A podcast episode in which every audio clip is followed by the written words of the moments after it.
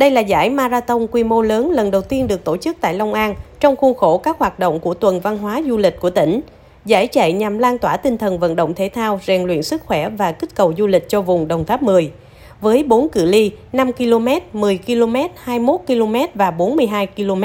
giải đã nhận được sự quan tâm hưởng ứng của đông đảo cộng đồng yêu chạy bộ với hơn 2.000 người tham gia, bao gồm các vận động viên chuyên nghiệp, bán chuyên cũng như những chân chạy phong trào. Giải đã quy tụ được các nhóm chạy có tiếng như Bình Dương Running Club, VMS Runner, CSC Tây Ninh, SRC Sunday Running Club, Vũng Tàu Big Running Club, HCMC Running Club, Sacombank Runners. Cơ cấu giải thưởng năm nay bao gồm giải nhất, nhì, ba, các hạng mục nam nữ ở 4 cự ly, cùng các giải phụ cho nam nữ vận động viên nhỏ tuổi nhất và lớn tuổi nhất. Tại giải Long An Marathon 2022, các vận động viên được chạy trên những cung đường quê Thanh Bình, giữa những cánh đồng sen nở rộ, những hàng cây tràm xanh mát và những cánh đồng đang trong mùa nước nổi. Đặc biệt, cung đường chạy của cự ly 42 km và 21 km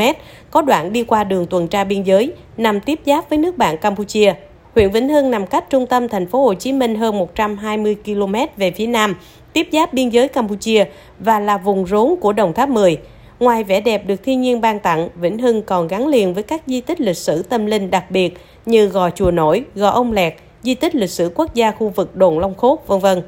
Vận động viên Trần Quốc Dũng từ thành phố Hồ Chí Minh đến chạy cự ly 21 km, hào hứng nói.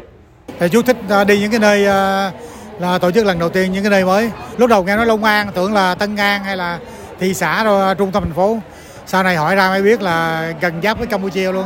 vùng sâu vùng xa à, nhưng mà chú vẫn đi à, tại vì à, tại vì dân chạy bộ đó đó chạy là không không ngại nữa. Về mặt tổ chức thì thấy à, như vậy là tươm tất so với lại một một cái à, quần lì mà vùng sâu vùng xa như à, bên ban tổ chức cho biết là gần đây là có những danh lam thắng cảnh à, những cái địa điểm văn hóa à, thành ra là thường thường là chú chạy xong đó, đó thì có thời gian đi chơi.